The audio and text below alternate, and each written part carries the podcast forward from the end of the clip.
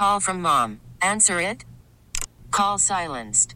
Instacart knows nothing gets between you and the game. That's why they make ordering from your couch easy. Stock up today and get all your groceries for the week delivered in as fast as 30 minutes without missing a minute of the game. You have 47 new voicemails. Download the app to get free delivery on your first three orders while supplies last. Minimum $10 per order. Additional terms apply. Baseball is in full swing. NBA playoffs are heating up, and your NFL team is gearing up for training camp. Listen to the latest on the teams you love here on the Audacy app. The biggest sports radio stations in the country, providing unrivaled local coverage of their teams, all in one place. Exclusive interviews with players, coaches, and team executives, streaming live and always available on demand. Stay in the know with your favorite teams right here on the Audacy app. Let's go to Capitol Hill. Ben Siegel is joining us. Uh, it's not just impeachment that's making headlines. Congress still trying to work out a deal that would involve progress on border security. Good morning, uh, Brian and Susan. Yeah, that's right. Uh, Congress, at least the Senate, uh, is, is burning the midnight oil here before they leave uh, for Christmas and the New Year to try to hash out some kind of agreement uh, between Democrats and Republicans uh, to toughen up uh, immigration laws and asylum rules to unlock uh, billions of dollars in aid for Ukraine, Israel, and Taiwan. Uh, that was the package uh, President Biden proposed uh, several weeks ago in light of all the the conflicts and threats worldwide that the United States and its allies are facing.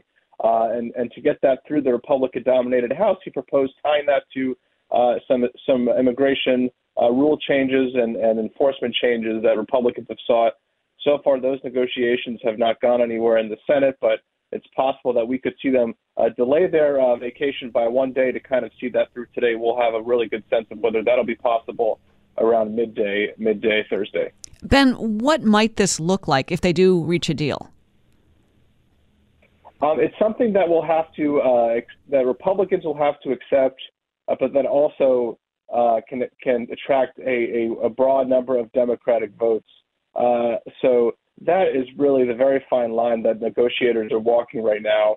Uh, it has it could be something that um, you know tightens up uh, the asylum uh, procedures, that beefs up border security enforcement, the number of agents at the border, when who qualifies for asylum, where people can apply for asylum.